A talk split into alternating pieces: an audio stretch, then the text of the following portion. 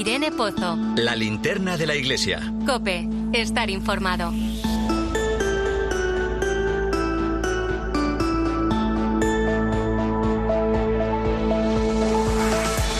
¿Qué tal? Muy buenas noches. Eh, hoy te quiero hablar de alguien, bueno, pues que estos días está muy presente en todo lo que me rodea. Fíjate, me recordaba una compañera de profesión que el ejemplo de, vida de esta persona es lo que los jóvenes de hoy necesitan. Su humildad, su perseverancia o su fortaleza son cualidades que a poco que uno las descubre se siente empujado a imitar. Hablo del beato Lolo, del que hoy celebramos su partida al cielo, escritor y periodista que pronto quedó en silla de ruedas poco después perdió también la visión, pero él nunca se rindió. Lolo supo hacer de la comunicación un servicio a la verdad. Fue bálsamo para los más débiles, un hombre de fe cuyo ejemplo de vida nos empuja a muchos, especialmente cuando la tristeza o el desánimo aparecen. Uno se pregunta de dónde saca la fuerza un paralítico ciego para vivir con esa alegría la enfermedad, porque Lolo pasó más de 25 años en su silla de ruedas y nueve de ellos ciego.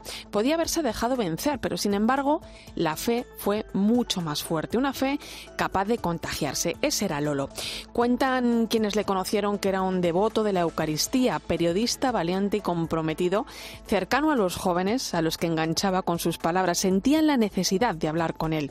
Y aunque los periodistas y, comunicadores le tenemos muy presente, es cierto que su vida nos enseña que cualquiera puede verse reflejado y alentado en Lolo. Más aún en un mundo difícil como el nuestro, donde nos cuesta muchas veces no entender las cosas que ocurren y donde Lolo se convierte en motivo de esperanza. Bueno, en este día yo te invito a conocerle, Manuel Lozano Garrido, el Beato Lolo, porque vivir en cristiano, la realidad que nos rodea, hace que las cosas tomen sentido y se vean desde otra perspectiva. Bienvenido a la linterna de la iglesia. Te saluda Irene Pozo en este viernes 3 de noviembre. La linterna de la iglesia. Irene Pozo. Cope, estar informado. Como cada viernes, puedes seguirnos a través de las redes sociales. Estamos en Iglesia Cope en Facebook y Twitter, hoy con el hashtag Linterna Iglesia 3N.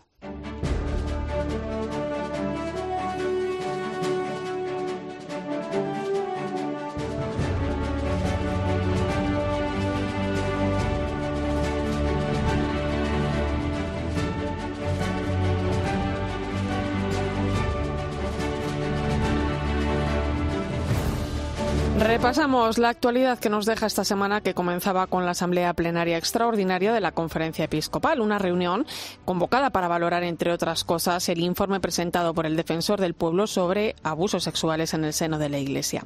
El martes, el presidente de la Conferencia Episcopal, el cardenal Juan José Omeya, informó de lo tratado en esta Asamblea, indicó que las víctimas de abusos son el centro para la Iglesia y expresó el dolor por el daño causado. Reiterábamos y reitero la petición de perdón a las víctimas por ese dolor. A ellos son ellos el centro y los tuvimos muy presentes en, esa, en ese rato de, de compartir nuestros sentimientos y nuestras opiniones. El cardenal Juan José Omeya también mostró su sorpresa por la extrapolación realizada por algunos medios de comunicación de los datos obtenidos en una encuesta adjunta a este informe del Defensor del Pueblo. En algunos casos se llegaba a hablar de más de 440.000 víctimas de abusos, unas cifras que para el presidente de la Conferencia Episcopal no se corresponden en absoluto con la verdad ni representan al conjunto de sacerdotes y religiosos. Por su parte, el secretario general de la Conferencia Episcopal, Francisco César García Magán, expresó que la reparación a las víctimas es una tarea que debe implicar a toda la sociedad y a todas las administraciones. Aseguro que si no fuese así, nos encontraríamos con víctimas de primera y con víctimas de segunda. Que si es, como decíamos, si es solamente para hablar de la Iglesia, hay un 90% de las víctimas que no tendrían derecho a esa reparación y que quedan excluidas, lo cual no parece que se mantenga ese principio de igualdad jurídica de todos los ciudadanos de, de este país. En el orden del día de esta Asamblea Extraordinaria también se encontraba una solicitud del despacho Cremades y Calvo Sotelo. Desde el bufet han pedido ampliar el plazo de entrega de los trabajos que vienen realizando en materia de abusos por encargo de la propia Conferencia Episcopal. Los obispos decidirán finalmente sobre una nueva prórroga en la Asamblea Ordinaria que tendrá lugar en unas semanas en este mes de noviembre. Precisamente los obispos del sur de España han celebrado esta semana en Córdoba su asamblea tras conocer el informe del defensor del pueblo se unían al dolor de toda la Iglesia. Conocemos más detalles sobre lo que se abordó en esta reunión con la delegada diocesana de Medios de Comunicación de Córdoba, Natividad Gavira. Los obispos expresaron en Córdoba su dolor por el daño ocasionado por algunos miembros de la Iglesia con los abusos y su petición de perdón a las víctimas, al tiempo que reiteraron su compromiso de seguir trabajando en la prevención y la reparación de los daños ocasionados. Por otra parte, en la Asamblea se trató el informe anual de Cáritas en el que destaca el incremento en un 32% con la aportación de más de 58 millones de euros, 14 más que en el año anterior. Con estos recursos, la ayuda de Cáritas ha llegado en 2022 a un 25% más de las personas atendidas antes de que llegara la pandemia. El Congreso, la Iglesia en la educación, presencia y compromiso centró también el interés de los prelados, así como la ampliación de la Fundación Universitaria CEU Fernando III el Santo en nuestra región, que la sitúa ya en la cuarta universidad privada de España. Y también hemos conocido que los obispos españoles van a viajar a Roma el próximo 28 de noviembre. Han sido invitados por el Dicasterio para el Clero a una reunión con el Papa Francisco. Juntos van a reflexionar sobre las conclusiones de los trabajos realizados a comienzos de año en los 45 seminarios de España. Recordemos que dos obispos de Uruguay recorrieron todos estos lugares de formación y conocieron la realidad de los seminaristas y de los formadores. Ahora ellos han redactado un informe que, tal y como ha explicado el cardenal Juan José Omeya, se esperan conclusiones positivas. Y me dice, no, el informe es positivo, pero siempre hay cosas que, que tenemos que revisar y que tenemos que, que, arreglar y tenemos que preparar de cara al futuro. No podemos vivir de la renta, sino que ir preparando también un poco el futuro, igual que el sínodo va pensando cómo evangelizar en un mundo cambiante y hemos estado trabajando durante todo el mes en esa línea. Vamos a conocer también la actualidad de nuestras diócesis, ya que esta semana ha habido nombramientos de nuevos obispos en tres de ellas. El hasta ahora obispo auxiliar de Valencia, Arturo Ross, ha sido elegido obispo de Santander. Nos vamos hasta allí, hasta Cantabria, para ver cómo han recibido esta noticia. Alex García. Arturo Pablo Ross. Ese es el nombre del sustituto de Manuel Sánchez Monje, un valenciano de 59 años que hasta ahora era obispo auxiliar de la diócesis de su comunidad, además de presidir la subcomisión episcopal para la juventud y la infancia. Regresa, por tanto, después de muchos años ilusionado a Santander. Es verdad que yo estuve en Santander hace muchos años siendo seminarista, luego no he vuelto. Eh, toda la información que me llega es que es una tierra preciosa, geográficamente de una gran belleza, buena gente, noble, cántabra, una iglesia viva a la que me incorporo y a la que quiero acompañar. El emérito Manuel Sánchez Monje se despide así de la que ha sido su diócesis durante ocho años. He tenido una buena colaboración, hemos podido atender cosas que siempre hay que atender y, y a gente que hay que eh, procurar que viva su fe, pero también hemos empezado caminos para acercarnos a los alejados, a los que pues no viven la fe, aunque no tengan ninguna objeción contra ella. El cambio de obispo se oficializará el próximo 16 de diciembre. También tiene nuevo obispo en la diócesis de Palencia. Se trata de Miquel Garciandía, quien hasta ahora había sido vicario episcopal de Mendialde en la diócesis de Pamplona y Tudela.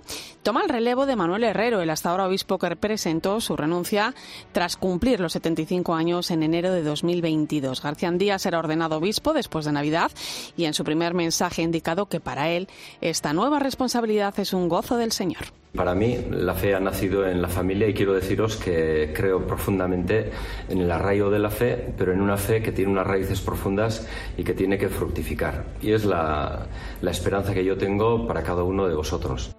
Y acabamos en la diócesis de Sigüenza, Guadalajara. El hasta ahora obispo Atilano Rodríguez presentó su renuncia por edad hace dos años. Ahora ha sido aceptada por el Papa Francisco, quien ha nombrado como nuevo pastor de esta diócesis al hasta ahora obispo de Huesca y Jaca, Julián Ruiz Martorell. Agradezco las muestras de cercanía, de comprensión, de generosidad que han demostrado a lo largo de estos años y pido perdón por mis lagunas, por mis eficiencias, pido perdón por todo aquello que hubiese podido hacerse de otra manera y que dadas mis limitadas capacidades no he podido llevar a cabo. Escuchas la linterna de la iglesia. Con Irene Pozo. Cope, estar informado.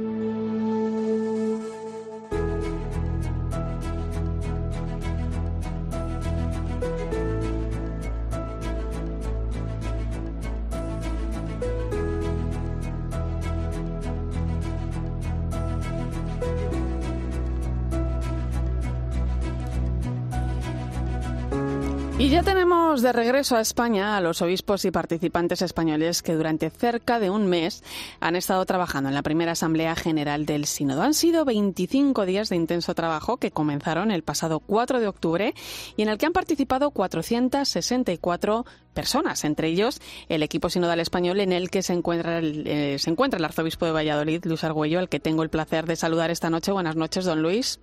Buenas noches, Irene. Eh, don Luis, ¿cómo han vivido estas jornadas en Roma un mes en el que, bueno, pues cada día era una nueva sesión, ¿no? Con distintos compañeros de mesa trabajando, todos en comunión. Sí, porque no, han sido solo esos 25 días, sino más los tres que vivimos de retiro antes de, de comenzar propiamente los trabajos del sínodo. ¿no?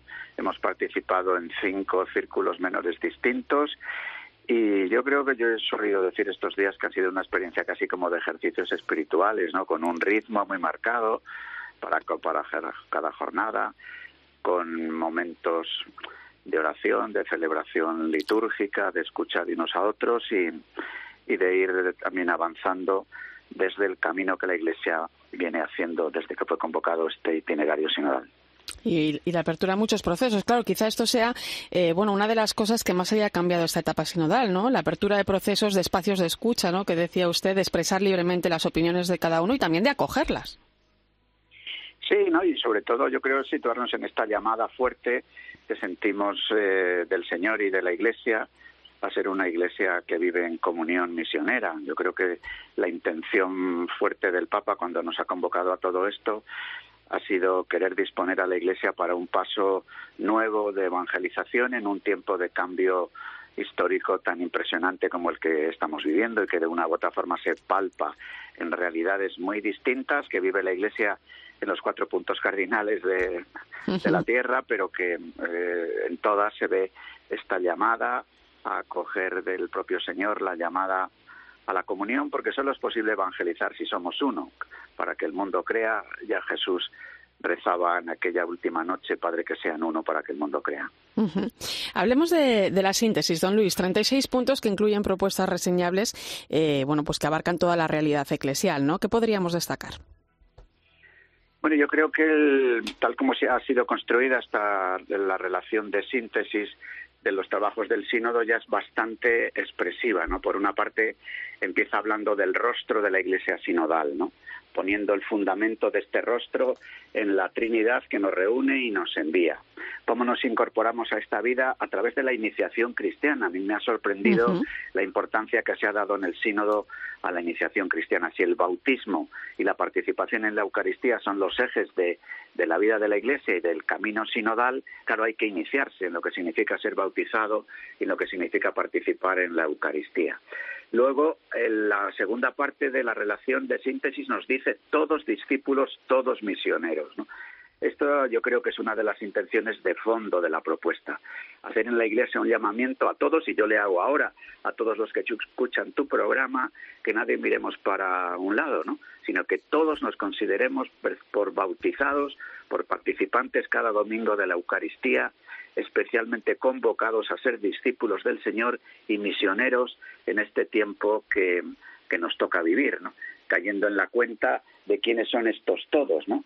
Los laicos, la vida consagrada, los diáconos, los presbíteros, los obispos y el obispo de Roma. Y con un subrayado que el sínodo ha hecho de manera especial al hablar de los laicos a las mujeres en la vida y la misión de la Iglesia. Y luego hay una tercera parte en la que hemos hablado de participación con una intención, que la participación ayude a tejer lazos, a construir comunidad y que la Iglesia sea en medio de este mundo en el que vivimos tan desvinculado y tan enfrentado un signo de que es posible eh, tejer lazos y construir comunidad. No, desde, luego deja de veres, ¿eh? Para pensar sí, por supuesto, porque cada una de, de las partes y de los capítulos que tiene, de los 20 capítulos que tiene la relación final, está construido a su vez en, tres, eh, digamos, partes diferentes. Una, digamos, aquellas cosas que hemos visto con claridad, ¿no? Los puntos de convergencia. Aquellas cuestiones que vemos abiertas, no en el sentido de que estén abiertas porque sean discutidas, que algunas sí, sino abiertas en el sentido de que necesitamos seguir profundizando, seguir convocando a mucha gente que no se ha sentido todavía concernida por este camino sinodal, cuestiones abiertas a la hora de aterrizar los caminos de insertarnos en la vida trinitaria, de vivir en comunión, de participar en la misión. Y luego también se han hecho algunas propuestas, claro, para que la Iglesia pues ya comience a caminar en el ejercicio que se nos eh, invita en los consejos pastorales de las parroquias, en la puesta en marcha de este método de la conversación en el espíritu, que ha tratado de ayudarnos a vivir un coloquio entre lo que uno piensa, la escucha del que, el, de lo que el que está a tu lado dice para tratar de construir un nosotros, cosa que sería prácticamente imposible si no estuviéramos abiertos desde el principio a la acción del Espíritu Santo, cosa que se ha tratado de cuidar mucho en los llamados círculos menores. Eh, bueno, y este documento, lógicamente, eh, es la base ¿no? de trabajo que, en el que hay que ir seguir trabajando y hay que seguir caminando de cara a la asamblea final que se va a celebrar en octubre de 2024. Em, don Luis, ¿cree que hay gente desencantada con el sínodo? Bueno, yo lo que creo es que el, en el, el camino sinodal, cuando comenzamos, y hablo principalmente de España, hubo una, una buena respuesta inicial y luego ya cuando hemos ido hablando de las siguientes fases, nacional, continental, o ahora repasar el instrumento en laboris, como que hemos podido pensar, bueno, esto es un tema, es un tema que ya hemos tratado, pues pasemos a otra cosa. Yo creo que aquí se trata de caer en la cuenta de que estamos hablando de una espiritualidad, de un estilo, de una manera de relacionarnos en la Iglesia y entonces en eso tenemos muchísimo camino por hacer. Desde el reconocimiento de la, de la vocación de cada uno, de lo que significa el ministerio ordenado en la Iglesia, de lo que significa la vocación laical, de lo que significa la especial consagración, diferentes pero al mismo tiempo recíprocos, ¿no?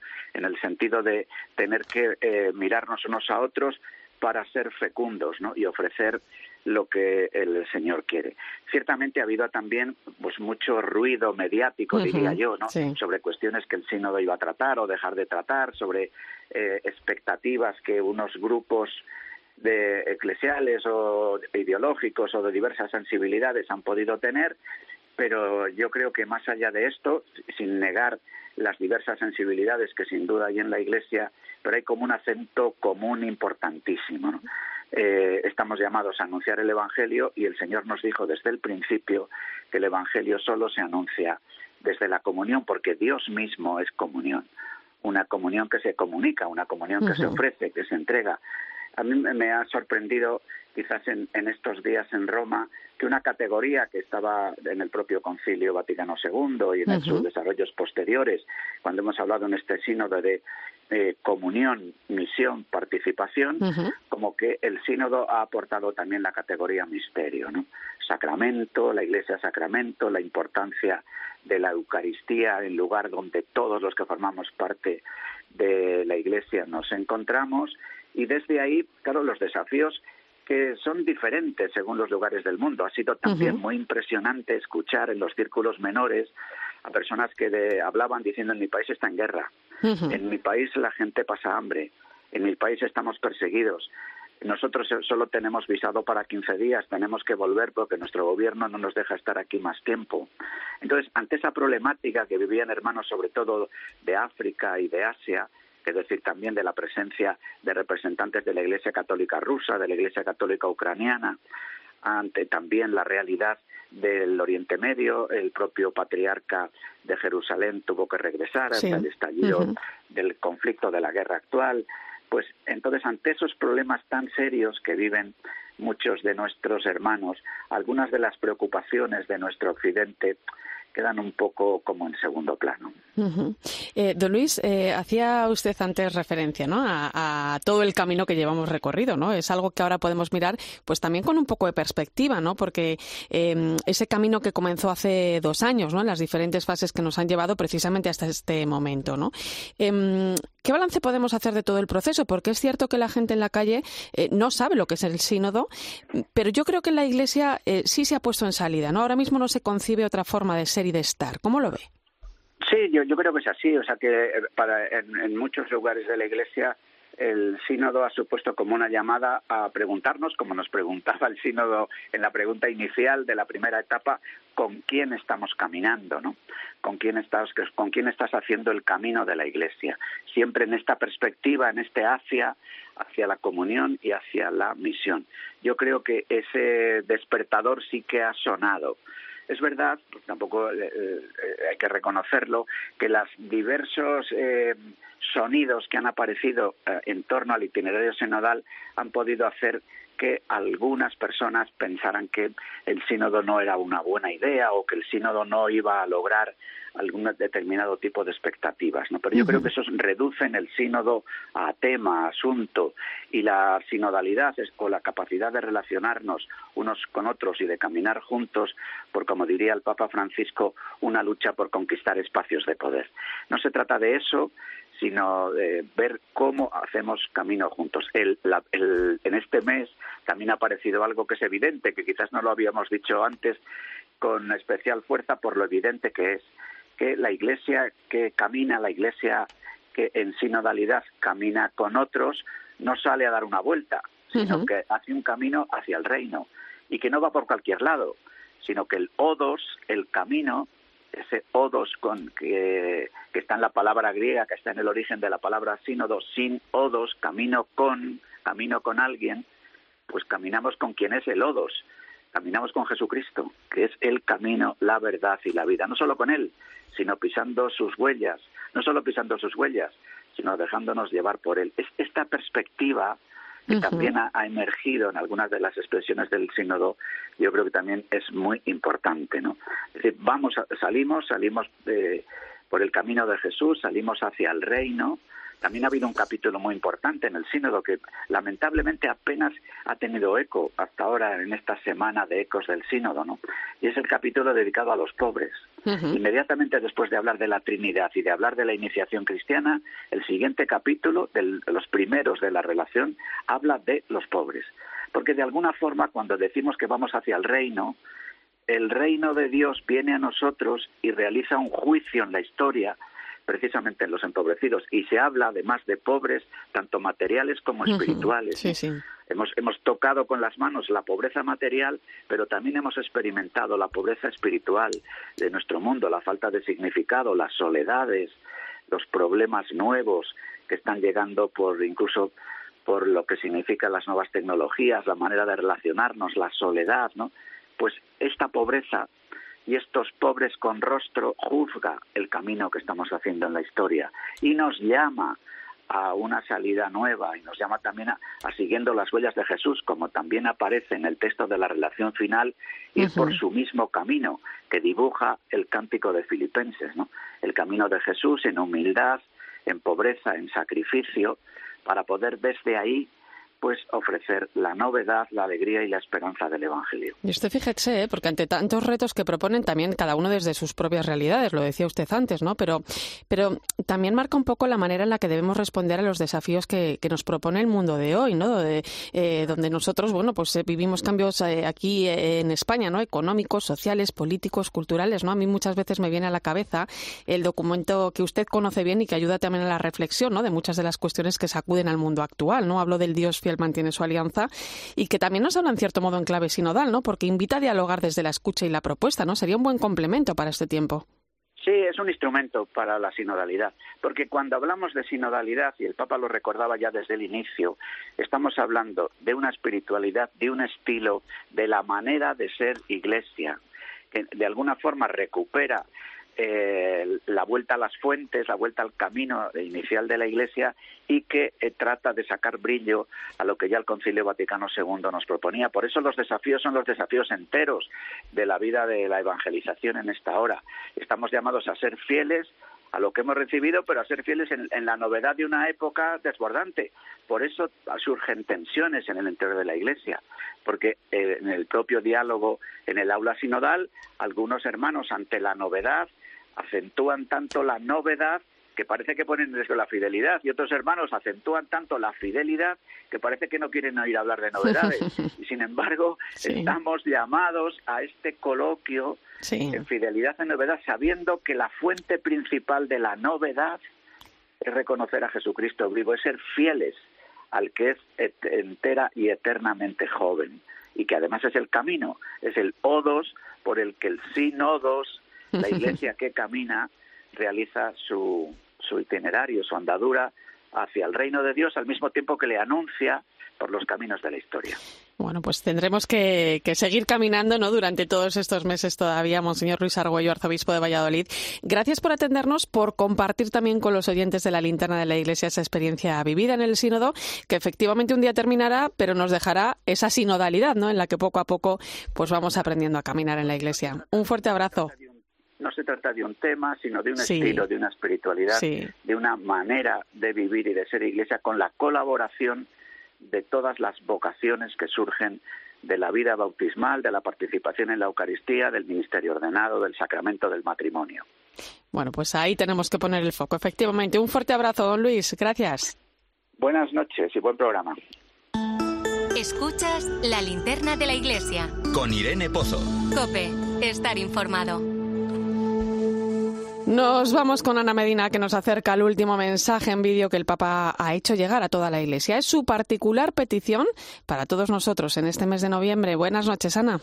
Buenas noches. El Papa sorprende este mes con el más personal de sus mensajes en el vídeo del Papa. Es una petición directa de oración por él. Su oración me da fuerzas y me ayuda a discernir y acompañar a la Iglesia escuchando al Espíritu Santo, afirma Francisco. En este corte audiovisual que cada mes nos acerca una petición de oración de mano del Santo Padre, vemos este mes de noviembre imágenes del pontificado del Papa, desde su elección hasta los viajes apostólicos, encuentros personales y comunitarios, oraciones. Siempre vemos al Papa como es, alguien cercano, alguien que como él mismo reconoce en el vídeo, no pierde su humanidad, al contrario. Reconoce Francisco que ser Papa también es un proceso en el que uno va tomando conciencia de lo que significa ser pastor y aprende a ser más caritativo, más misericordioso y sobre todo más paciente como es nuestro Padre Dios. Advierte el Papa de que el Señor a los obispos les va a pedir cuenta seriamente y que por eso pide que le juzguemos con benevolencia, rezando para que sea dócil al Espíritu Santo. La petición vincula su misión a acompañar en la fe a la Grey con la ayuda del Espíritu Santo. Este vídeo termina con ese momento emotivo tras ser elegido en una abarrotada plaza de San Pedro en la que hizo un gran silencio para pedir a todos desde el balcón que rezáramos por él. Al final de este mensaje, en este mes de noviembre, Francisco vuelve a pedir que lo hagamos a favor, añade con esa simpatía que es propia. Así que recemos por el Papa, arropemos su misión con nuestra oración de intercesión, porque para él es lo más importante, como viene pidiendo a lo largo de todo su pontificado, una bella forma de sentir con la Iglesia. En unos minutos llegamos a las 11, las 10 en Canarias. Vamos a conocer detalles del viaje que el Papa va a realizar a Dubái a primeros de diciembre para participar en la COP28. Un tema que analizaremos con la última exhortación apostólica, Laudate Deum, donde recordemos que Francisco habla de su preocupación por la crisis climática y además hace un repaso por las últimas cumbres del clima. También pone el foco en Dubái. Será enseguida. Antes recuerda que estamos en Iglesia Copa en Facebook y Twitter hoy con el hashtag Linterna Iglesia 3N. Irene Pozo en Twitter en arroba eclesiacope, en nuestro muro de Facebook, eclesiacope y en cope.es. La NASA ha publicado su primer informe sobre la existencia de ovnis, objetos volantes no identificados. Algo de importancia debe tener, Gaona. Lo que han dicho al final es algo así como no tenemos idea de lo que son los ovnis, UFOs o FANIs o como quieras llamar. En COPE de 10 de la mañana a 2 de la tarde, los sábados y domingos, el mejor entretenimiento lo encuentras en fin de semana con Cristina López Slichting. UMAS, mutua especialista en seguros para el sector educativo. Ofrecemos una solución integral para los colegios y guarderías. Daños patrimoniales, responsabilidad civil, accidentes de alumnos. Más de 1.400 centros ya confían en nosotros. Visítanos en umas.es. UMAS, más de 40 años de vocación de servicio. Escuchas la linterna de la iglesia. Y recuerda, la mejor experiencia y el mejor sonido solo los encuentras en cope.es y en la aplicación móvil. Descárgatela. UMAS, mutua especialista en seguros para el sector educativo. Ofrecemos una solución integral para los colegios y guarderías. Daños patrimoniales, responsabilidad civil, accidentes de alumnos. Más de 1.400 centros ya confían en nosotros. Visítanos en umas.es. UMAS, más de 40 años de vocación de servicio. Para las obras de los más pro, la solución es la app de Mano Mano Pro, porque comprar todo tu material al mejor precio en el mismo sitio sí que es profesional, muy profesional. Y en la app te regalamos el envío y 30 euros en compras a partir de 225 euros. Mano Mano Pro, trabajamos duro contigo. Mano Mano. Oferta reservada para profesionales. Ver condiciones en manomanopro.es.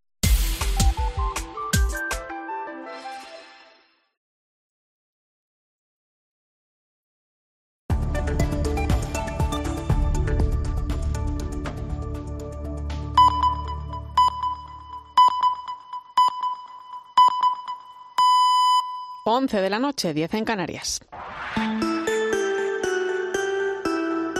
Irene Pozo. La linterna de la iglesia. Cope. Estar informado.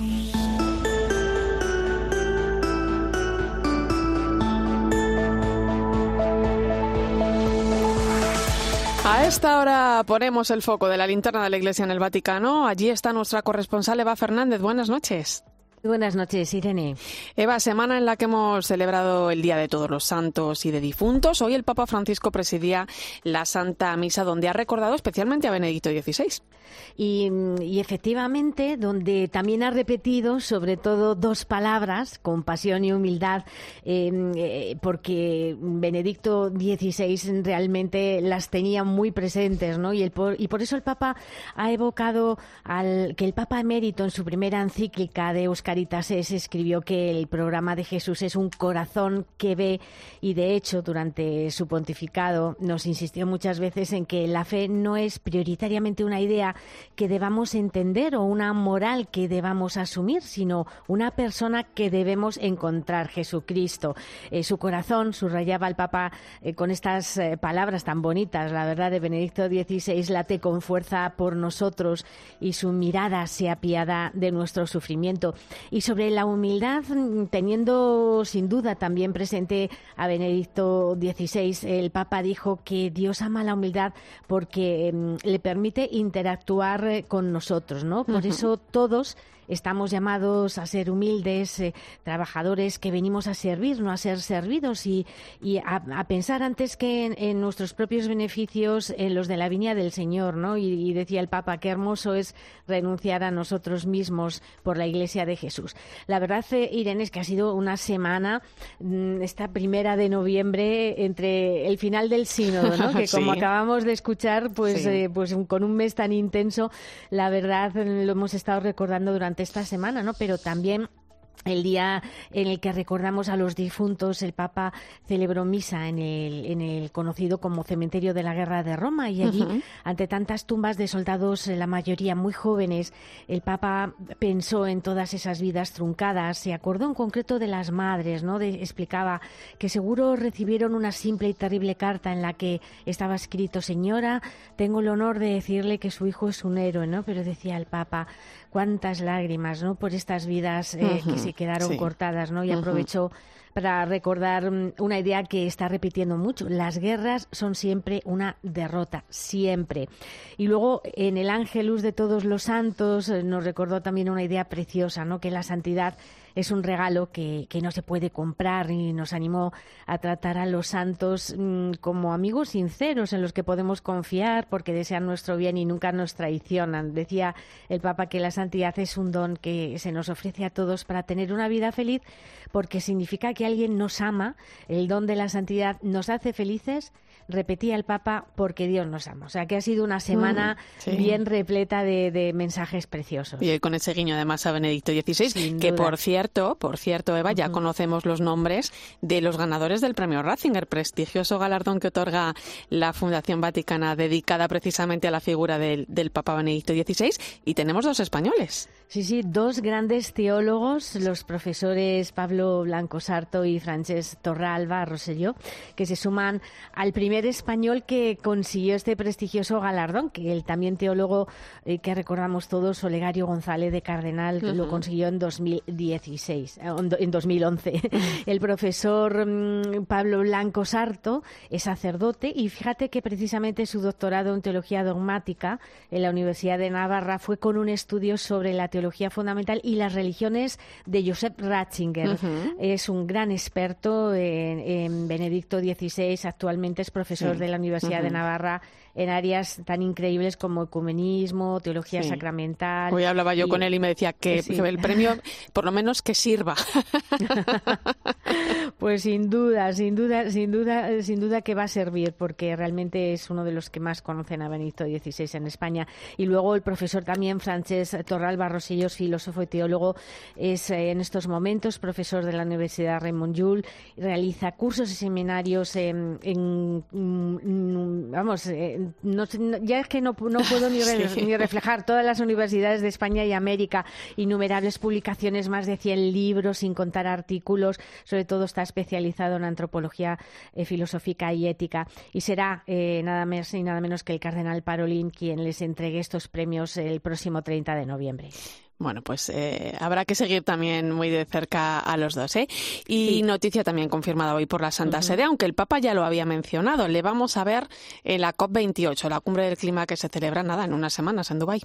Sí, la verdad es que el compromiso del Papa por el cuidado de la casa común, que, que por cierto no es un empeño únicamente suyo, sino que sigue, sigue una larga tradición teológica y magisterial que siempre ha señalado ¿no? que el responsable principal de lo que está pasando con la Tierra es precisamente el ser humano, que se ha apartado del Creador y se ha puesto a sí mismo en el centro de todo. ¿no? O sea, que no es una ocurrencia única del Papa Francisco, ¿no? pero es verdad que esta preocupación mm, eh, le va a llevar a convertirse en el primer pontífice que participa en una conferencia de la ONU sobre cambio climático y por eso acudirá a Dubái del 1 al 3 de diciembre con un propósito gira a las potencias mundiales a que se tomen en serio la crisis climática, sobre todo después de haber publicado el pasado 4 de octubre la exhortación apostólica Laudate Deum, en la, en la que, por cierto, no olvidemos que dedica un capítulo completo a la COP28. ¿no? Sabemos mm, que en este texto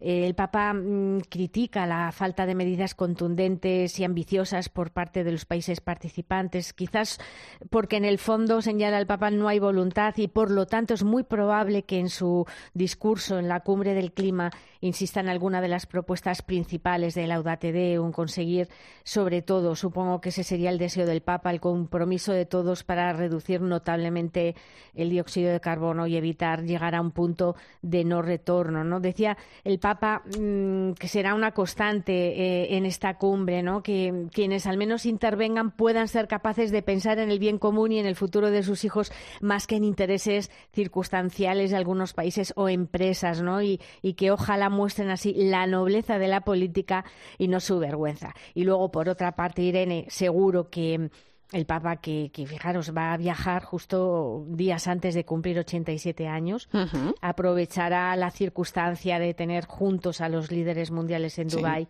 para conseguir también algún acuerdo conjunto por la paz, tanto en Tierra Santa como Ucrania. Seguro que, lo hará. Pues importante lo que, lo que hable el Papa ¿eh? allí en, en Dubái y, y, está clarísimo.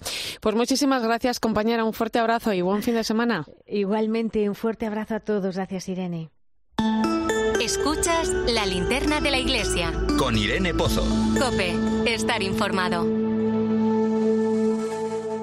11 y 7 minutos de la noche, una hora menos en Canarias, me van a permitir que antes de iniciar nuestra tertulia salude a los oyentes de tiempo de juego que se incorporan ahora a la linterna de la iglesia y donde comenzamos ahora nuestro tiempo de tertulia. Hoy me acompañan en el análisis el, redactor jefe de Mundo Negro, Javier Fariñas. Muy buenas noches. Buenas noches. Y el director de la revista Vida Nueva, José Beltrán, bienvenido. Muy buenas noches, Irene. Vamos a coger ese testigo que nos ha dejado ahí Eva con la cumbre del clima. No era un secreto a voces porque, bueno, pues ya lo había adelantado el Papa, ¿no? Que iba a viajar a Dubái del 1 al 3 de diciembre para participar en la COP28. Claro, hace apenas un mes conocíamos la exhortación del Papa sobre el cambio climático, Laudate Deum, alabado sea Dios, donde, eh, bueno, pues también hace referencia, lo contaba Eva, no solo a la preocupación en este aspecto, sino también a la respuesta que debemos dar y a las diferentes cumbres del clima que se vienen celebrando, porque realmente es un tema preocupante, aunque muchos se resistan, ¿no? A ver todavía lo que está, lo que está pasando y lo que estamos viviendo, Javier. Sí, además uno de los acentos de los, de los muchos que pone Francisco en Laudate Deum es en, los negacionistas, que decir que a pesar de que la ciencia ha demostrado, requete demostrado y vuelto a demostrar que, que la mano del hombre está detrás del cambio climático, que no es una imaginación, que bueno pues que en definitiva nuestro deseo de ponernos en el centro de la creación y querer emular a Dios y, y, manejar a, la madre tierra bueno pues a pesar de, de, todo eso pues evidentemente estamos ante una ante una realidad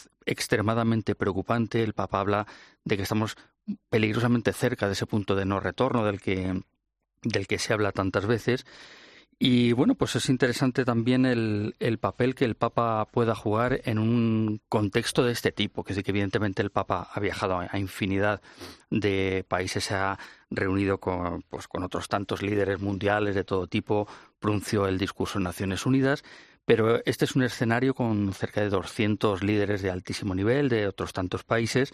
Entonces, en esta reunión multilateral, el papel que pueda jugar el Papa, primera vez, lo decía Eva, que un que un pontífice participa en, una, en un evento relativamente novedoso como es el de, como es el de la COP, pero bueno, decir que qué papel podrá jugar y también de qué manera llamará la atención, como hace también en, en Laudate Deum, a las continuas incomparecencias y continuos incumplimientos de los acuerdos a los que se ha llegado. Es decir, que ahora que se pretende eh, revisar un poco con detenimiento lo que quizá fue el gran acuerdo, el de la COP21, la de, la de París, ver qué grado de, de hechos se, se, manifiestan expresamente en, en, el planeta.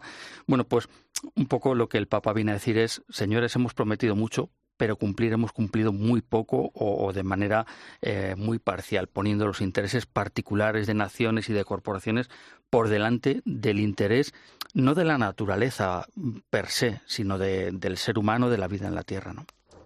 Yo creo que el Papa Francisco tiene claro que, es que ya no valen los parches. ¿No? Es decir, que esto no, no va de, de, remiendos ni va de buena voluntad, ¿no? Es decir, el infierno está lleno de, de, buenas intenciones y yo creo que, que todos vamos a caer en el infierno del cambio climático, ¿no? Y el Papa siempre lo ha dicho y lo ha repetido, ¿no? Que Dios perdona siempre, pero la naturaleza no perdona nunca, ¿no? Y yo creo que desde ahí él se planta en, en, en Dubái con esa idea clara, ¿no? De, del cara a cara de la libertad con la que él lo puede hacer, que no lo pueden hacer el resto de políticos que dependen de las urnas y dependen de tanto de los poderes económicos como, como de los intereses electoralistas. Él va allí sin ningún tipo de interés, porque no tiene que rendir cuentas ante, ante ninguno de ellos ni ante ningún poder fáctico, ¿no? Con lo cual les va a plantear ahí de una vez más, eh, mójense, Y, y, comprométanse de verdad, es decir, que, que apliquen medidas coercitivas, que ya no vale esto de decir, sí, lo cumplimos ahora porque nos viene bien un poquito, pero si viene otro político, rompemos este pacto de, de no contaminación, ¿no? Y, y, sobre todo, ¿no? Teniendo en cuenta, es decir, que, que el Papa Francisco no va allí en calidad de cuidador del medio ambiente, sino en cuidador de la casa común centinela de la casa común y de quienes y de quienes habitan en ella. Es decir, que esto no se trata que en, muchas ocasiones se habla de laudatos y laudate deum como documentos verdes y no son documentos verdes, es doctrina social de la Iglesia pura y dura. Bueno, y es que esto va mucho más allá de la ecología, es decir, y hay ocho años entre entre la encíclica Laudato Si y, esta exhortación Laudate Deum, eh, donde ya el Papa en Laudato Si ponía el foco, ¿no? En todo en ese cuidado de la casa común y en la importancia y en la preocupación, pero es que ahora dice, señores, que es que esto es urgente, o sea, eh, no podemos eh, no mirar ¿no? a esta nueva llamada del Papa. Y no podemos estar pendientes no solo de los vaivenes políticos que decías, eh, José, de, políticos que entran y que salen con diferentes perspectivas, sino del poder de la economía. Que decir que al final las sucesivas crisis económicas al final hacen que siempre tengamos motivos que justifiquen eh, la creación de empleo, la creación económica, es decir, los datos macro y microeconómicos, siempre hay una excusa que justifica que vayamos aplazando algo que es inaplazable. O sea, el Papa dice, es verdad que se, que se dice si la transición eh, ecológica, la transición eh, eh, energética puede tener un impacto en el medio ambiente, señores, ¿cuántos puestos de trabajo y de empleo se destruyen por la emergencia climática y por los desastres naturales consecutivos y, coincidentes en muchos lugares que tienen lugar en el planeta? Decir, que al final los, ya los, migrantes y los, y los refugiados por causa climática mm, se multiplican año a año. Entonces, me parece que es una cuestión ante la que no podemos dar ni un, ni un respiro más. Eh, el Papa en Laudate Deum hace, eh, decía Eva, ¿no? que hay un capítulo dedicado íntegro a la COP28 de Dubái, pero es que también hay un, o el capítulo anterior habla de, otras crisis, eh, de otras cumbres climáticas, ¿no? Él, hace un repaso por estas conferencias, ¿no? Con sus pequeños avances, pero también con sus fracasos, ¿no? Las últimas conferencias del clima, bueno, han tenido un nivel bajo de implementación porque al final, pues no se han llegado a establecer los mecanismos adecuados, ¿no? ¿Cómo valoráis esto? Bueno, pues está claro que todo pasa por ahí, ¿no? Es decir, que pasa precisamente por esas excusas que utilizan unos y otros y porque nadie se quiere implicar. Es decir, sí se toma como algo accesorio, pero no como algo que forma parte de las políticas centrales de un gobierno o de un Estado, sino de algo coyuntural. Y claro, el Papa Francisco ha puesto el foco en eso y lo pone no solo para las para los políticos y para los estados, sino para la propia Iglesia. Es decir, eh, nos presenta la ecología integral no como algo accesorio, sino como algo que forma parte de nuestra esencia y tan esencia como que forma parte del Génesis, ¿no? Es decir, que, que quienes prescinden y él mismo reconoce y llega a decir que dentro de, del propio ámbito católico hay opiniones despectivas y poco racionales, creo que, que es tiempo de mucha catequesis, ¿no? Y hablando del sínodo, además, en uno de los puntos de la síntesis, se llama a todas las iglesias locales a reforzar su compromiso y su trabajo en relación a la ecología integral. Y está aprobado por más del 80% de los votos de la Asamblea. Em, la COP28 que se va a celebrar en, Dubái, ¿qué se espera de ella? Porque el Papa habla de que puede ser un punto de inflexión que, bueno, pues que bien muestre que todo lo que se viene haciendo va en serio, ¿no? O que por el contrario, eh, pues sea una gran decepción. Bueno, habrá que ver. Es cierto que, salvo esa COP21 de París, con ese acuerdo que se firmó en la capital francesa, que quizá fue el, al menos el gran aldabonazo de que esto iba hacia un, en un sentido muy peligroso y que había que reducir drásticamente las emisiones, etcétera, etcétera, y ese acuerdo de la COP21 que se pretende revisar a fondo qué es lo que ha supuesto, qué es lo que puede suponer y, ver si podemos alcanzar o en qué momento podemos alcanzar ese pico de grado y medio de la era preindustrial, etcétera, etcétera, algo que se ha explicado ya en un montón de, lugares y de momentos.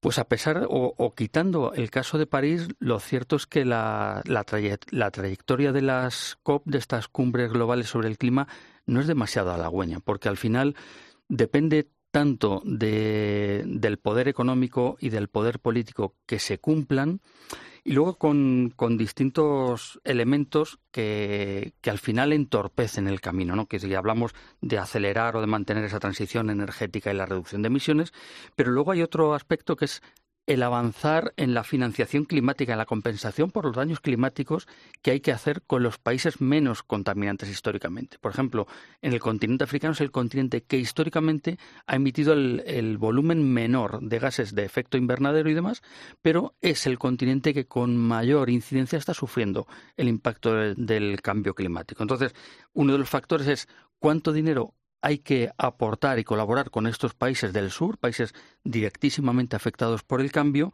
para que puedan subsanar el daño causado allí y, se pueda ayudar también a una transición energética y demás. Al final se trata de poner dinero. Y cuando se trata de poner dinero, los países, las corporaciones y los grandes actores internacionales, pues las declaraciones son muy interesantes, son muy buenas, eh, tienen muy buena pinta, pero luego al final cuando toca el clink clink caja, pues resulta que, se hacen más reacios, más remolones y ese dinero no llega. Y es fundamental el ayudar a los países del sur a, bueno, pues a, financiar ese, ese déficit que tienen con respecto a los países del norte.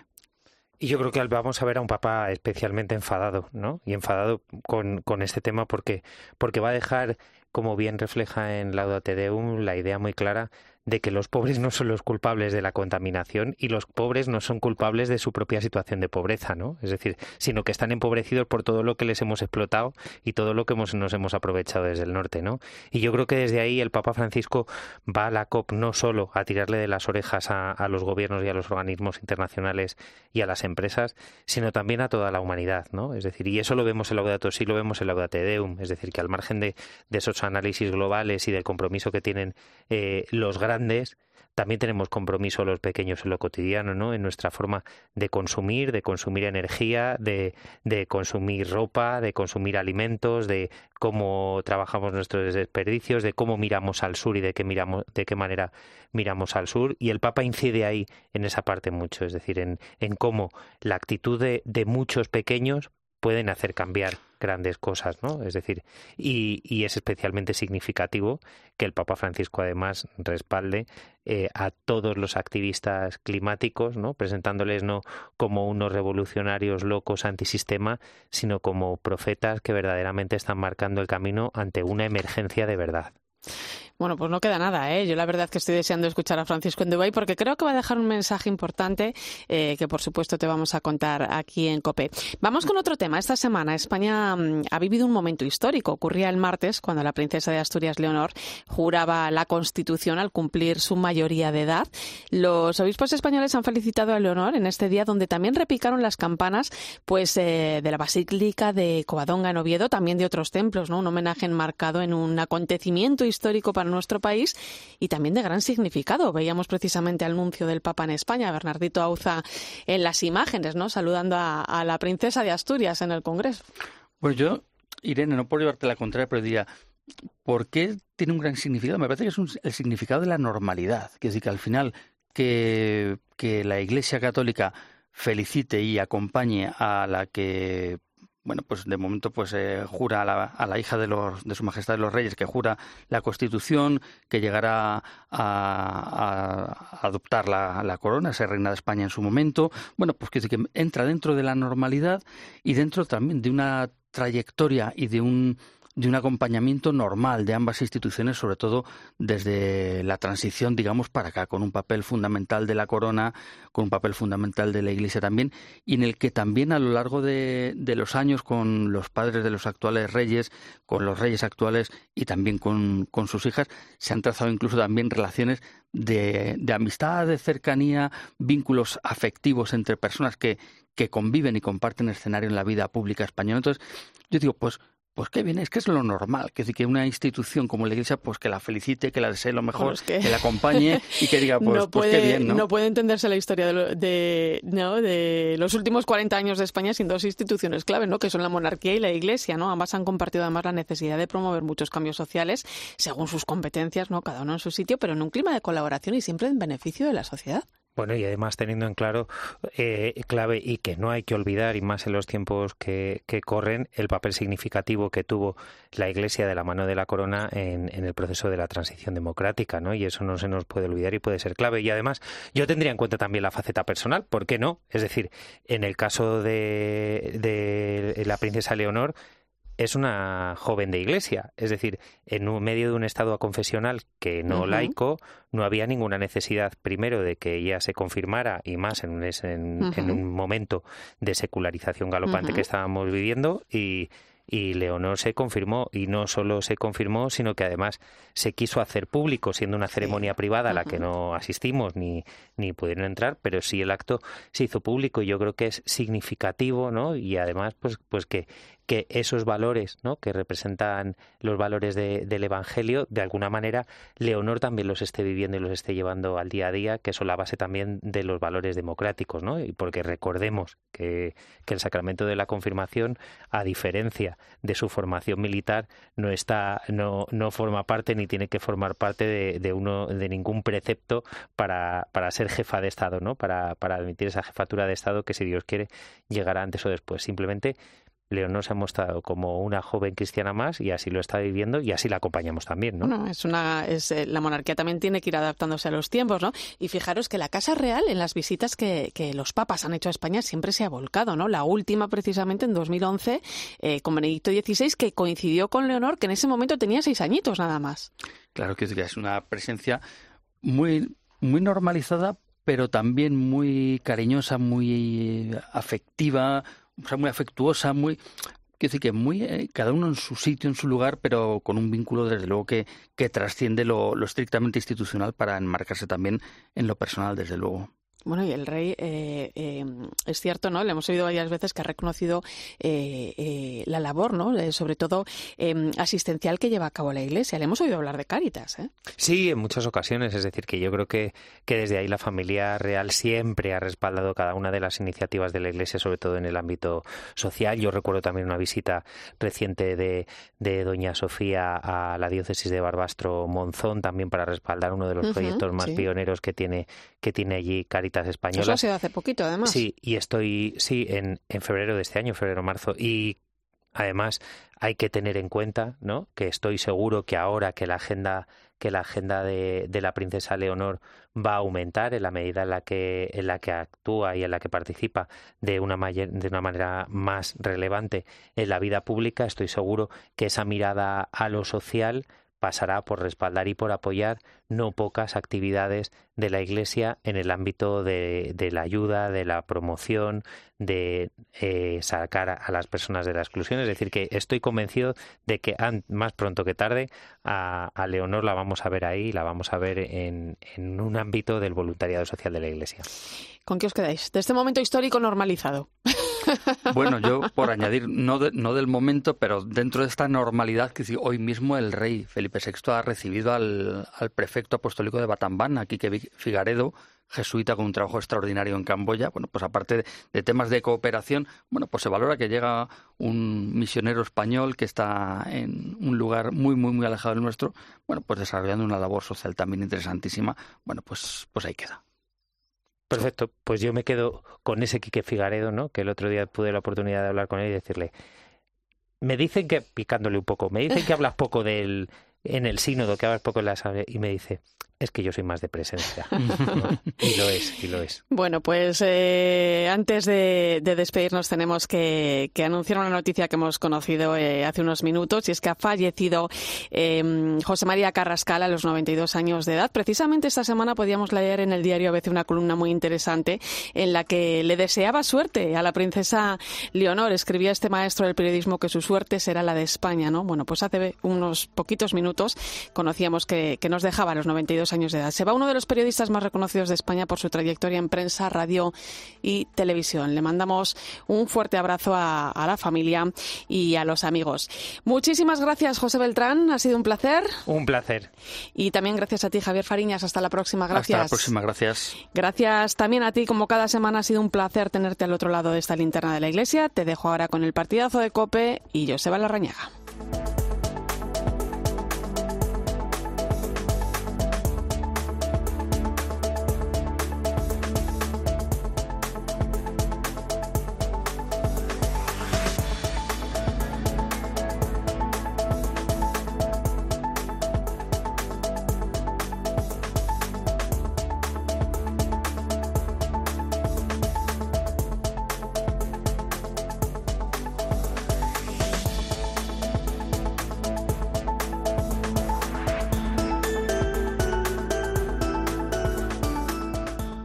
Pozo. La linterna de la iglesia. Cope, estar informado.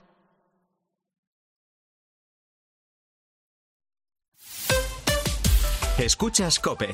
Y recuerda, la mejor experiencia y el mejor sonido solo los encuentras en cope.es y en la aplicación móvil. Descárgatela.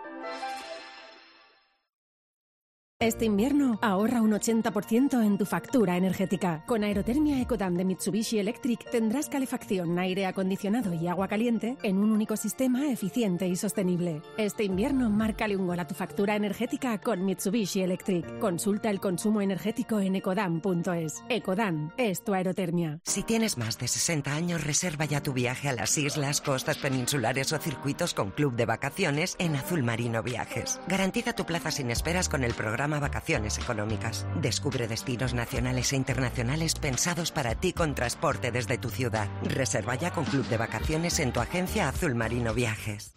Este año vamos a compartirlo todo. Vinos con denominación de origen rueda. Mucho que compartir. Nos impulsa Junta de Castilla y León. El 6 de noviembre llega Eurodreams, el nuevo juego que te permite renovar la ilusión de un gran premio cada mes. 20.000 euros al mes durante 30 años para cumplir tus sueños. Ser jugador de fútbol, Dueña de una cafetería con clases de yoga o retomar tu pasión por los coches antiguos. Eurodreams sortea 20.000 euros al mes durante 30 años y premios de 2.000 euros al mes durante 5 años. Elige en cada apuesta 6 números del primer bloque y un sueño. ¿Cuál es el primer sueño que vas a cumplir? Eurodreams. Renueva tu ilusión. Loterías te recuerda que juegues con responsabilidad y solo si eres mayor de edad. 29. Tus nuevas gafas graduadas de Sol Optical.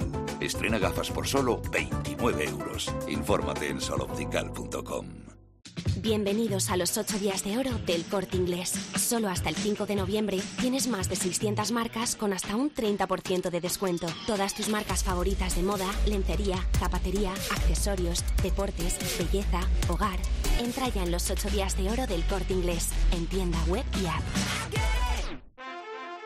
En línea directa sabemos que cuando acaba el año a todos nos viene bien un buen ahorro. Por eso este noviembre ofrecemos el mes de puertas abiertas de línea directa. Te bajamos hasta un 25% el precio de tus seguros de coche y hogar con coberturas inigualables. No dejes escapar esta oportunidad y cámbiate antes de que sea demasiado tarde. Ven directo a lineadirecta.com o llama al 917-700-700. El valor de ser directo.